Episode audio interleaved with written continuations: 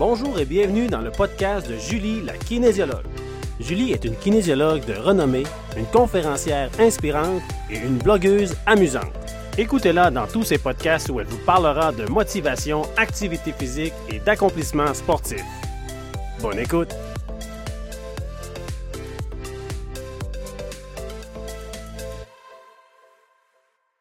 Je suis Tom. Et moi, Julie? Nous sommes les êtres humains. Si vous avez un ennui, Besoin d'un ami. appelez-nous. OK, bonjour tout le monde et bienvenue dans la saison 2 du podcast de Julie la kinésiologue. C'est une autre saison, en fait, pour continuer de vous parler de motivation, de santé, de bien-être. Mais cette saison-ci, ça va être un peu plus spécial car à chaque épisode, je vais recevoir des invités, principalement des kinésiologues, mais aussi des gens qui, comme vous, ont passé par un processus de changement d'habitude de vie. Dans ce premier épisode, je reçois Valérie Boudreau, qui est kinésiologue. Elle est kinésiologue au Lac-Saint-Jean comme moi. Et puis, je vais vous la laisser vous parler un peu de son expérience, son parcours, pourquoi elle est kin, qu'est-ce qu'elle fait avec ses clients? Bonjour Julie. Allô, Valérie? Contente de te parler de ça aujourd'hui. Contente d'en, reparler parce que ça nous ramène à l'essentiel, à pourquoi on fait ça. euh, Mhm. Ça part d'où cette passion-là. Euh, mon parcours, grosso modo, j'ai commencé par euh, le cégep en sciences de la nature en me disant je vais aller dans le domaine de la santé, mais je savais pas qu'est-ce que j'allais faire. Mhm. J'ai finalement choisi la kiné parce que j'étais une grande sportive, puis ça, c'était tout naturel pour moi d'aller là. Et euh, je pratique depuis euh, 9 ans, prenez bientôt 10 Bientôt 10, ouais. ici au Saguenay-Lac-Saint-Jean, dans le privé, Dans- mais aussi pour le CIUS du Saguenay-Lac-Saint-Jean. Euh, je fais les deux, mais là, présentement, je fais seulement du privé. Je donne des cours de yoga. Je me suis certifiée, spécialisée en yoga. Euh, mais je fais beaucoup de cours en entreprise et des groupes privés dans mon studio. Donc là, je suis concentrée là-dessus. J'ai pas de clientèle au Saguenay parce que j'avais plus le temps. Puis je fais un peu de clientèle en privé à Alma. OK. De l'entraînement privé, surtout de la réhabilitation posturale euh, pour des gens qui ont des douleurs, qui s'entraînaient, mais que là, ils sont limités dans leur entraînement, puis ils veulent se refaire une bonne santé. Et puis, ben, moi, Valérie, je te connais depuis longtemps. Tu m'avais déjà parlé à quel point, justement, le yoga, ça avait été une façon pour toi de t'assurer que les clients restaient en mouvement, euh, restaient actifs. Ouais. Euh, Veux-tu nous en parler un petit peu de quelle façon ça a changé la vie de tes clients, euh, ta façon de travailler avec les gens? Ma façon de travailler avec les gens, au départ, c'est toujours très postural. Quelqu'un qui vient me voir pour un six-pack apparent et, euh, quelque chose de plus superficiel va être déçu. Donc, euh, parce que je travaille beaucoup avec le postural, avec la respiration, je reviens à- aux fondations, aux bases, à tout ce qui entoure de près le squelette, puis à tout De qui connaître son corps, de le ça. ressentir. Oui, d'être bien positionné quand on fait un mouvement, puis de le faire en contrôle et lentement, au lieu de d'aller vite, vite, vite, de Oui. faire des répétitions rapides en pensant que ça, ça va être payant pour notre mise en forme. Ouais. C'est ce que j'apporte à la clientèle, c'est de ralentir, Ouais. d'approfondir.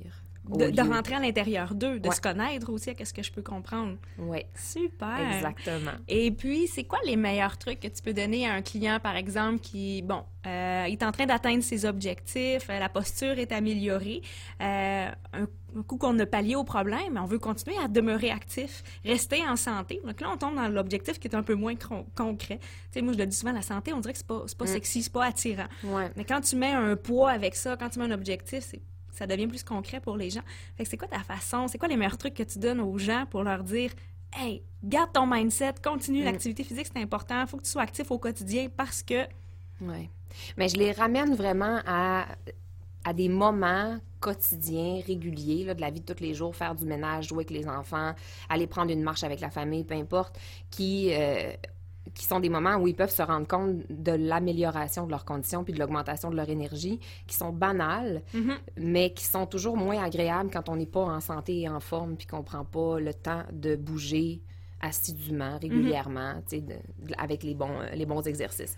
Quand on s'entraîne régulièrement, ben, veut, veut pas, ces exercices-là quotidiens, ces activités régulières-là, qui sont pas nécessairement des activités physiques, sont toutes plus agréables. tout à fait. Tout simplement Tout ça. Simplement. je trouve que c'est la meilleure raison de continuer à bouger, être dans le maintien, même si, euh, comme tu dis, par exemple, l'objectif de perte de poids est atteint ou euh, l'objectif plus précis est atteint, ben le reste, c'est être en santé et être énergique pour Et être la bien, vie. c'est ça, pour la général. vie. Parce qu'on se fait souvent demander, je sais pas si toi tu te le fais souvent demander, mais les gens demandent ben moi je m'entraîne pas trois fois par semaine, ça vaut pas la peine que je m'entraîne. Et On moi, je leur dis dirait- toujours qu'il n'y a, il y a pas de, y a rien qui vaut pas la peine. Ah, Tu ferais 15 minutes par semaine que je te dis fais-le. Mhm. Au moins, il y a ça. Oui, au moins il y a ça. Ouais. Parce que, euh, je sais pas si tu penses un peu comme moi, on dirait que parfois l'image véhiculée dans les médias sociaux, par des coachs, par certaines compagnies qui vont vendre beaucoup des, des suppléments, des produits, c'est que s'entraîner, ça devient comme une obligation. Oui, ça Mais où est-ce qu'on est en dehors? Ouais, c'est ça. C'est comme Mm. en dehors de la personne. C'est comme t'entraîner, c'est quelque chose de cool, mais pour ça, il faut absolument que tu soulèves des charges, il faut que tu cours des, ou que tu fasses à vélo des distances de longue durée Mm. incroyables. Tandis qu'on dirait qu'on met moins un peu l'accent sur le, le plaisir finalement de bouger. Puis comme tu as dit, aller prendre une marche en Ouais. famille. Je suis tellement d'accord avec ce que tu dis.